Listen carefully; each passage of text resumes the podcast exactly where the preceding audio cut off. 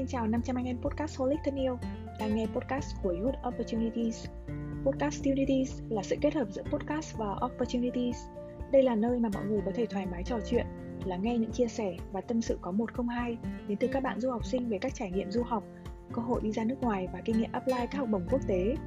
Hôm nay chúng ta sẽ đến với một tập siêu đặc biệt trong các số đã phát sóng. Đó là tập dự thi đến từ các thành viên của nhóm 4 và chủ đề hấp dẫn mà chúng mình muốn chia sẻ với các bạn hôm nay đó chính là du học qua chương trình trao đổi văn hóa. Hy vọng mọi người sẽ có những phút giây thoải mái và tận hưởng tập podcast ngày hôm nay. Trước hết thì mình xin giới thiệu mình là Lan Hương và đây là lần đầu tiên mình xuất hiện trên podcast Unities. Đồng hành cùng với mình còn có Quỳnh Anh và Châu, đều là thành viên của nhóm 4.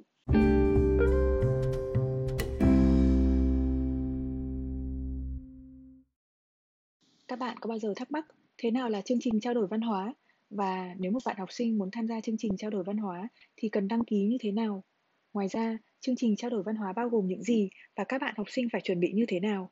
Đây là những câu hỏi mà tập podcast ngày hôm nay chúng ta sẽ cùng nhau thảo luận. Để bắt đầu hành trình tìm hiểu về trao đổi văn hóa, chúng ta hãy cùng trao đổi định nghĩa chung về chương trình này. Chương trình trao đổi văn hóa là một chương trình học tập, trong đó sinh viên sẽ theo học tại một trong các tổ chức quốc tế hay các trường đại học tại nước ngoài. Nhìn chung, mục đích của các chương trình trao đổi văn hóa là nhằm thúc đẩy sự tôn trọng và hiểu biết đối với các nền văn hóa khác nhau trong thời đại toàn cầu hóa. Ngoài ra, các chương trình giao lưu văn hóa còn giúp các cá nhân hòa nhập với môi trường mới một cách nhanh nhất có thể nói, hiện nay có rất nhiều chương trình trao đổi văn hóa. Tuy nhiên, tập podcast ngày hôm nay của chúng mình sẽ chia thành chương trình trao đổi văn hóa ngắn hạn và chương trình trao đổi văn hóa dài hạn. Thời gian của một chương trình trao đổi sinh viên ngắn hạn có thể từ một tuần đến 3 tháng. Các chương trình này thường được gọi là các chương trình hè, ví dụ như chương trình trao đổi hè ASEP Summer University kéo dài 2 tuần do Quỹ Áo tổ chức, hai chương trình giao lưu thanh niên sinh viên Nhật Bản Đông Á Genesis còn các chương trình trao đổi sinh viên dài hạn thì thường kéo dài từ 6 đến 12 tháng. Có thể kể tên như chương trình trao đổi văn hóa tại Trung Quốc Yali Sanda hay chương trình lãnh đạo Richard and Susan Hayden Academic Fellowship tại Anh.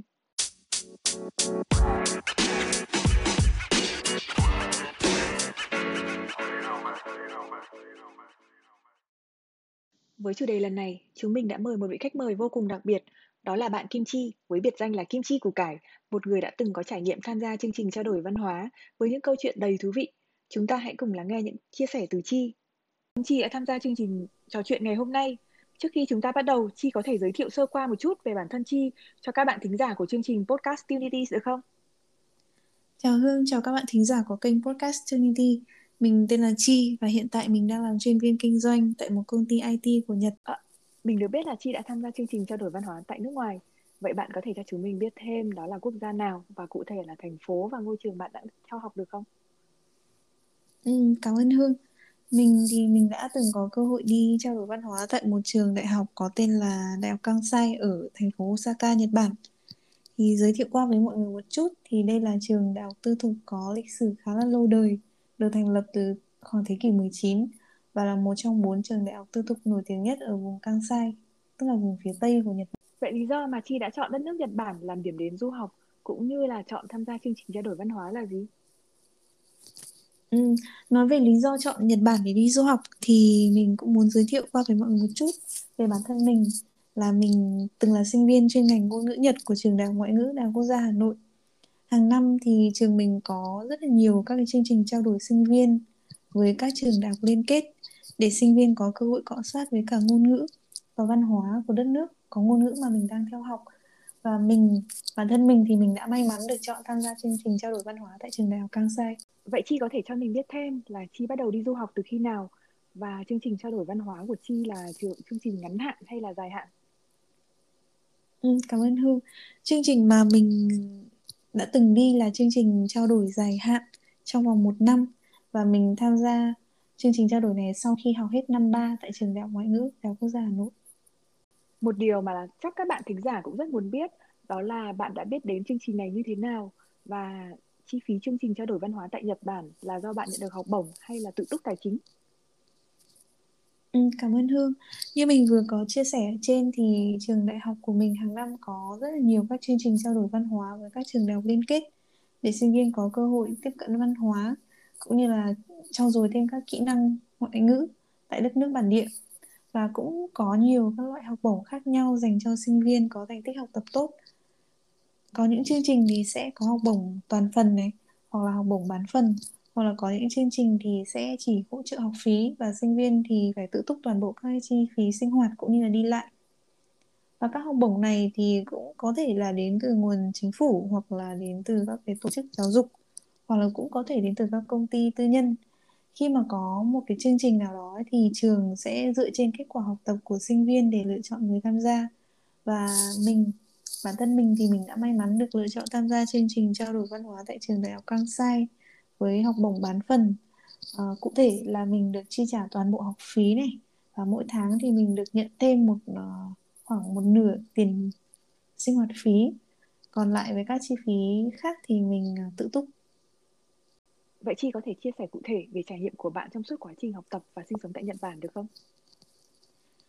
Có thể nói cái khoảng thời gian học tại Nhật là khoảng thời gian đáng nhớ nhất trong quãng đời sinh viên của mình. Vì mình mình có những kỷ niệm vui nhưng mà mình cũng có những kỷ niệm buồn và có cả những tiếc nuối nữa. Mình vui thứ nhất là vì mình đã thực hiện được cái ước mơ từ rất là lâu rồi của mình, đấy là được một lần đặt chân đến Nhật. Và rồi sau đấy mình lại được học tại một ngôi trường cũng có tiếng nữa. Và cơ sở vật chất thì hiện đại khuôn viên lại cực kỳ đẹp. Đấy là cái điểm đầu tiên mà mình cảm thấy thì rất là biết ơn. Điểm thứ hai là mình cũng đã có cơ hội được đi tham quan, khám phá nhiều nơi trên đất nước Nhật. Cũng được làm quen này, gặp gỡ bạn bè đến từ nhiều nước. Và đặc biệt là mình được trải nghiệm cái cuộc sống ở Nhật một cách chân thực nhất. Tuy nhiên thì mình cũng có những kỷ niệm buồn và cũng có những nuối tiếc khi mà mình cảm thấy là mình chưa thực sự cố gắng hết sức trong học tập. Và cũng như là mình chưa tận dụng tốt cái khoảng thời gian quý báu này để trau dồi thêm cho bản thân nên là bây giờ mình chỉ ước là có thể được quay lại cái quãng thời gian đó thì mình nghĩ là nếu bây giờ quay lại thì mình sẽ có thể làm được tốt hơn cảm ơn chi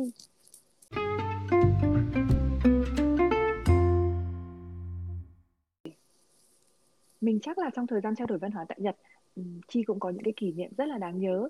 Vậy Chi có thể kể thêm cho chúng mình về kỷ niệm đó được không? Mình có rất là nhiều kỷ niệm, có cả vui lẫn buồn trong ờ, suốt một năm học tại Nhật. À, trong đó có một cái kỷ niệm mà mình nhớ mãi đến tận bây giờ và mình muốn kể cho các bạn đấy là cái chuyến du lịch lần đầu tiên đi lên Tokyo của mình. Mình có hẹn với cả một người bạn nữa là sẽ gặp nhau tại Tokyo và sau đó cả hai sẽ cùng đi chơi đi tham quan một số các cái địa điểm ở xung quanh Tokyo thì hồi sinh viên bọn mình cũng không có nhiều tiền nên là bọn mình uh, chọn đi xe buýt đêm từ Osaka lên Tokyo. Và cái thời điểm mà mình đi đấy là vào tháng 2 tức là vào giữa mùa đông ở Nhật. Và cái thời điểm đấy thì tuyết rơi rất là nhiều. Nên là khi mà đi đến một cái tỉnh giáp với Tokyo rồi thì xe buýt của mình bị tắc đường tắc khoảng vài cây số. Và trong suốt khoảng mấy tiếng đồng hồ xe hầu như là không dịch chuyển được một chút nào cả và bác tài xế trên xe thì bác ấy còn nói với cả chúng mình là bọn mình có thể xuống, đi bộ đến nhà ga gần nhất nếu mà không muốn đợi trên xe nữa. Và bọn mình quyết định xuống xe và đi bộ, mặc dù là không biết đường. Cái quãng đường mà đi từ xe buýt đến chỗ nhà ga thì khá là xa. Và mình mình thì mình không biết đường nên là mình cũng chỉ đi theo những người ở trên xe buýt đó thôi. Tuy nhiên thì đi đến một đoạn thì mình bị mất dấu, những người đó và trong cái lúc mà đang lo sợ không biết là nên đi tiếp như thế nào. Trong khi cái điện thoại của mình thì nó cũng gần hết pin rồi. Thì đúng lúc đấy là mình gặp một cặp đôi người Nhật cũng đang đi từ Osaka đến Tokyo để đi du lịch. Và hai người đó đã cho mình đi chung đến ga. Và họ cũng rất là nhiệt tình chỉ cho mình đường đi đến cái chỗ hẹn với bạn. Và sau một vài lần đổi đổi tàu thì mình cuối cùng cũng đã đến được uh, Tokyo đến được chỗ hẹn với bạn nhưng mà khi mà đến được chỗ hẹn với bạn rồi thì mình lại phát hiện ra là mình đặt khách sạn nhầm ngày. Và vậy là tối hôm đó mình đã phải đến ở nhờ nhà một người quen để chờ trong lúc đặt được cái khách sạn khác. Đấy là cái chuyến đi mà dài và khổ sở nhất trong cuộc đời mình. Thế nên là mình nhớ đến tận bây giờ luôn. Sau cái chuyến đi nhớ đời đấy thì mình đã rút ra cho mình một cái bài học xương máu. Đấy là mỗi một lần đi đâu đấy thì mình đều phải có một cái travel checklist và mình sẽ check thật kỹ trước khi đi Mình nghĩ đây đúng là một cái trải nghiệm chắc là không thể nào quên được đối với cả Chi và người bạn đồng hành của cùng chuyến đi đấy. Thông qua câu chuyện của Chi thì mình cũng có cảm nhận được một cái điều là người dân Nhật Bản thì họ rất là nhiệt tình và hiếu khách phải không Chi? Một câu hỏi khác vô cùng quan trọng đó là chương trình học tập ở Nhật Bản. Chắc hẳn các bạn thính giả của kênh cũng có chung thắc mắc với mình, đó là liệu chương trình học ở Nhật thì có khác biệt gì so với ở Việt Nam không? Ví dụ như là việc đăng ký tín chỉ này, số tiết học hay là nội dung bài giảng. Chi có thể chia sẻ thêm về khía cạnh này được không? Ừ. Chương trình ờ, học trao đổi ở Nhật thì cũng theo hình thức tín chỉ như ở Việt Nam. Tuy nhiên thì có những môn mà bọn mình sẽ cần phải tự đăng ký và cũng có những cái môn không cần đăng ký. Trong cái học kỳ đầu ấy, thì chủ yếu là bọn mình học theo sự sắp xếp của nhà trường. Nhà trường có thiết kế riêng một chương trình dành cho sinh viên trao đổi như bọn mình và tập trung chủ yếu vào cái kỹ năng tiếng này và giới thiệu văn hóa Nhật. Sinh viên bọn mình thì đến từ nhiều nước khác nhau với trình độ tiếng Nhật cũng khác nhau. Thế nên là ban đầu chúng mình được cho là một bài kiểm tra đầu vào để phân lớp theo từng cái level. Sang đến học kỳ 2 thì bọn mình được tự đăng ký một số môn học đại cương, học chung với các bạn sinh viên người Nhật và số lượng môn học bọn mình có thể đăng ký thì nó cũng giới hạn, bị giới hạn và bọn mình tự lựa chọn những cái môn nào mà mình cảm thấy hứng thú và thấy phù hợp để học mình thì mình thấy đây là cái điểm thú vị nhất của cái chương trình trao đổi này bởi vì bọn mình được trải nghiệm cái việc học tập như một sinh viên Nhật bình thường Ngoài các giờ học trên lớp thì ờ, Chi có tham gia các hoạt động ngoại khóa nào trong thời gian du học một năm tại Nhật không? Ừ, trong một năm học tại Nhật thì mình ờ, cũng đã tham gia khá nhiều các hoạt động ngoại khóa của trường, của ký túc xá cũng như là của Hội sinh viên Việt Nam tại thành phố Osaka. Ở trường thì trường tổ chức rất là nhiều các hoạt động ngoại khóa cho sinh viên để sinh viên có cơ hội giao lưu cũng như là trải nghiệm văn hóa Nhật. Ví dụ như là tham gia lễ hội văn hóa này, hoặc là đi homestay tại uh, gia đình người Nhật này, hoặc là đi tham quan các cái di tích lịch sử, viện bảo tàng thì đi dự giờ các cái lớp học của học sinh tiểu học thuộc cùng cái hệ thống của trường còn ở ký túc xá thì trong một năm ở Nhật thì mình ở tại ký túc xá sinh viên quốc tế của trường bạn sinh viên người Nhật sống sống cùng với mục đích là để hỗ trợ cho bọn mình và các bạn ấy thường tổ chức các cái buổi giao lưu hoặc là các cái party vào các cái dịp đặc biệt như là Halloween hoặc là Giáng sinh hay là năm mới Ngoài ra thì mình cũng có tham gia một số các hoạt động của Hội sinh viên Việt Nam tại Osaka, như là tham gia vào công tác hậu cần cho các cái diễn đàn về học thuật do hội tổ chức này, hoặc là tham gia các buổi tham quan dã ngoại cùng với cả mọi người trong hội. Chắc hẳn là các thính giả cũng như mình cũng rất muốn biết thêm về một vấn đề khác, đó chính là vấn đề làm thêm tại Nhật Bản. Không biết là Chi có công việc làm thêm nào tại Nhật và nếu mà có thì Chi có thể kể thêm về công việc làm thêm của bạn được không? Ừ, làm thêm là một cái trải nghiệm khá là thú vị. Mình thì mình cũng đã từng đi làm thêm tại Nhật và công việc mình làm là trợ lý cho một trường Nhật ngữ tại thành phố Osaka. Mình làm khoảng 2 đến 3 buổi chiều một tuần thôi và làm công việc này trong vòng 6 tháng. Nhiệm vụ chính của mình là điều tra nhân thân này, khả năng tài chính cũng như là mục đích học tập của các bạn học sinh mà mong muốn qua Nhật du học và hỗ trợ các bạn học sinh trong quá trình học tập tại trường nữa công việc của mình làm thì nó hơi khác một chút so với cái công việc làm thêm mà đa phần các bạn sinh viên Việt Nam hay làm tại Nhật. Thường thì mọi người hay làm các cái công việc trong quán ăn này, xưởng chế biến đồ ăn hay là đi giao báo. Thì đây đều là những công việc mà nó khá là năng động và có cơ hội được tiếp xúc với nhiều người. Và khi làm công việc này thì các bạn cũng có thể cải thiện cái kỹ năng giao tiếp hoặc là kỹ năng xử lý tình huống.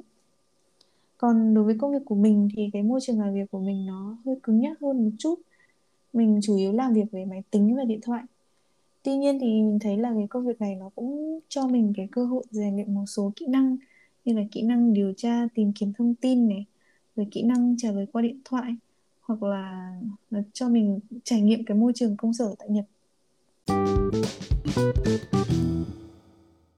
Cảm ơn Chi rất nhiều với những lời chia sẻ chân thật và đầy thú vị vừa rồi. Mình tin chắc rằng những trải nghiệm của bạn đã truyền cảm hứng và cung cấp nhiều thông tin bổ ích cho các bạn thính giả. Để kết thúc phần phỏng vấn ngày hôm nay, Chi có thể đưa ra một vài lời khuyên nào dành cho các bạn trẻ có dự định apply và sẽ tham gia chương trình trao đổi văn hóa hay không? Ừ, cảm ơn Hương. Về bản thân mình ý, thì mình tự tự thấy mình chưa phải là một sinh viên kiểu mẫu. Tuy nhiên nếu mà được đưa ra lời khuyên cho các bạn trẻ và đang có dự định tham gia chương trình trao đổi thì từ cái kinh nghiệm của bản thân mình thì mình muốn có một vài lời khuyên cho các bạn như sau. Thứ nhất là các bạn nên trau dồi cho mình cái kỹ năng ngoại ngữ thật là tốt. Cả cái ngôn ngữ của đất nước mà mình sẽ tới cũng như là tiếng Anh. Bởi vì cái môi trường mà các bạn sẽ học ấy, là cái môi trường quốc tế và khi mà các bạn có khả năng ngoại ngữ tốt ấy, thì các bạn sẽ tự tin giao tiếp giao lưu với cả mọi người xung quanh và việc tiếp thu bài giảng ở trên lớp của các bạn nó cũng sẽ nhanh hơn. Cái thứ hai là mình nghĩ các bạn nên cân bằng giữa việc học tập tham gia các hoạt động ngoại khóa hoặc là tham quan khám phá với việc làm thêm. Bởi vì là có thể là mỗi nước sẽ có cái quy định khác nhau về việc làm thêm.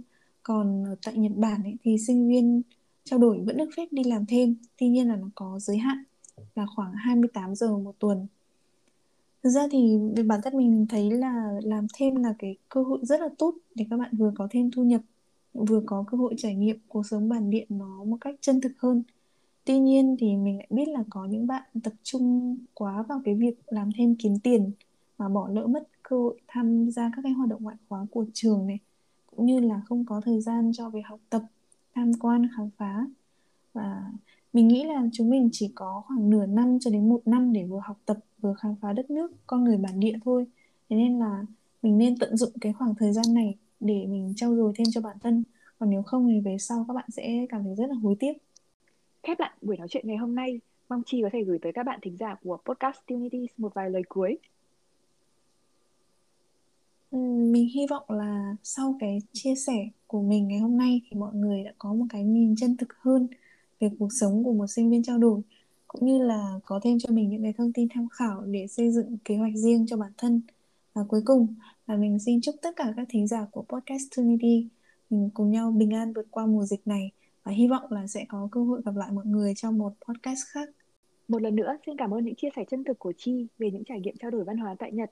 Chúc bạn sẽ đạt được nhiều thành công hơn nữa trong công việc và rất mong có thể gặp lại Chi ở những buổi podcast trong tương lai.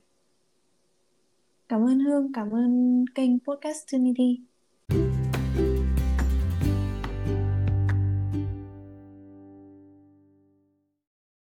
Vậy là đã qua 2 phần 3 thời lượng của podcast ngày hôm nay. Sau hành trình tìm hiểu trao đổi văn hóa là gì, cũng như là nghe những chia sẻ rất chân thật và thú vị của khách mời về khoảng thời gian học tập và sinh sống ở xứ sở Hoa Anh Đào, chắc hẳn các bạn thính giả quan tâm tới du học dưới hình thức trao đổi văn hóa cũng đang rất băn khoăn.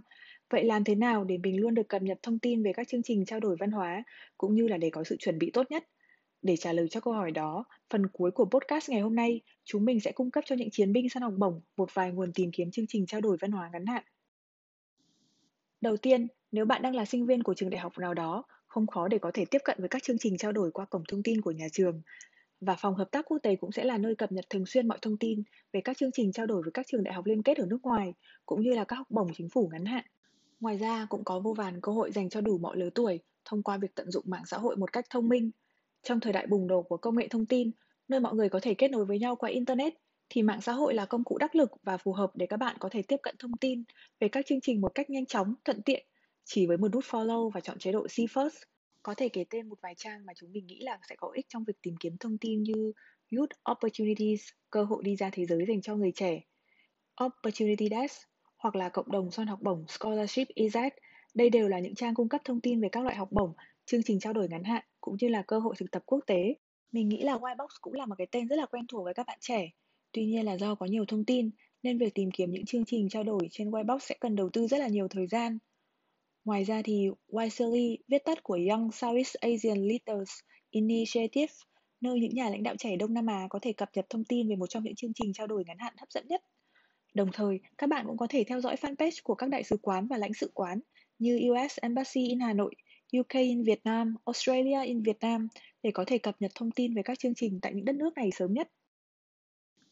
Bên cạnh đó, những mối quan hệ xã hội cũng là một nguồn thông tin để bạn biết thêm về các chương trình trao đổi. Đừng ngại ngần kết nối với những người bạn có cùng khát khao muốn khám phá thế giới, những người đồng hành cùng bạn trong những dự án mà bạn đã từng tham gia, hay những alumni thành công.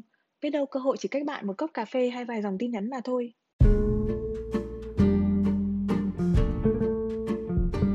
Đây cũng chính là những chia sẻ cuối cùng của team 4 trong số podcast lần này về chủ đề trao đổi văn hóa. Chúng mình hy vọng đã đem đến cho các bạn thính giả của kênh một trải nghiệm thật thú vị, cũng như cung cấp cho các bạn thông tin hữu ích để bỏ túi hành trang du học. Nếu các bạn yêu thích nội dung của kênh Podcast Unities thì còn chần chờ gì nữa mà không subscribe kênh và cùng đón chờ những số podcast sau để tìm hiểu nhiều điều hay hơn về du học nhé.